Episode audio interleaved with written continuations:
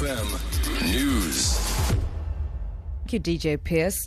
In the news, no South African names have been mentioned yet by U.S. authorities after the revelation that the 2010 Soccer World Cup in South Africa was riddled with fraud and corruption. U.S. Attorney General Loretta Lynch says a number of international officials have corrupted soccer to enrich themselves. She says 14 people will be charged at this stage. Gary O'Donoghue reports. Loretta Lynch said the corruption involving those charged had been repeated over and over, year after year tournament after tournament. It accounted for more than $150 million of bribes and kickbacks, stretching back over 20 years. The charges range from racketeering to money laundering to money transfer fraud. The maximum sentence for those set of charges is a 20 year jail term. The killer of Stellenbosch pediatrician Louis Haines is due to be sentenced today in the Western Cape High Court in Cape Town. On Tuesday, Judge Andre Le Grange found 35-year-old Martinez van der guilty of murder and robbery. In May 2013, Haines was reported missing. His body was found in a shallow grave in the Strand. He'd been kicked and beaten to death. Van der brother, Cyril, is currently serving a seven-year jail term for his role in the crime.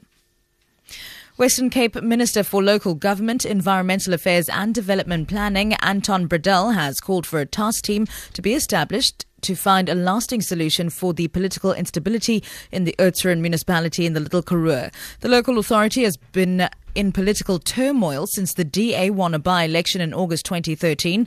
The party recently won another by election, giving the DA Cope Alliance a one seat majority over an ANC led coalition. ANC, NPP, and ICOSA councillors are, however, refusing to relinquish power and vacate office.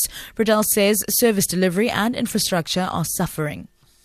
I think we need a competent team of players to move into Oudtshoorn to evaluate and to come up with a plan.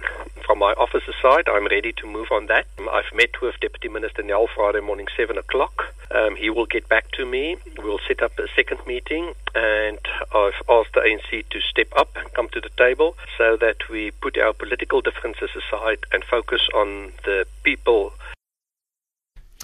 Police Minister Nkosinathi Nhleko says he'll definitely release his report on Nkandla today. The release was postponed by 24 hours last night. The report will reveal if President Jacob Zuma is liable to pay back a portion of the money spent on upgrades at his Nkandla home.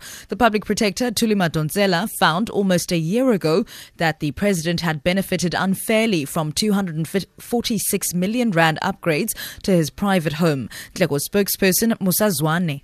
Well, it does appear that um, some parliamentary processes need to take uh, their course, uh, and regrettably, the minister has been uh, asked to hold back for the next 24 hours while those processes uh, take their course. And of course, we do realize that uh, a lot of people were waiting to hear this. They will hear tomorrow, 24 hours later. On your currencies market, the rand is trading at 12 rand 4 cents to the US dollar, 18 rand 49 to the pound sterling, and 13 rand 14 to the euro. Gold is trading at $1,188 a fine ounce, and the price of Brent crude oil is at $62.50 a barrel. For Good Hope FM News, I'm Sibs Matiela.